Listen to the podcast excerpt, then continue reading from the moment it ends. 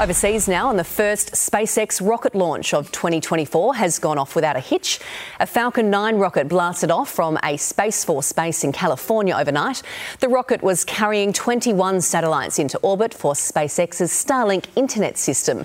The first stage of the Falcon 9 rocket landed successfully on a drone ship off the Californian coast.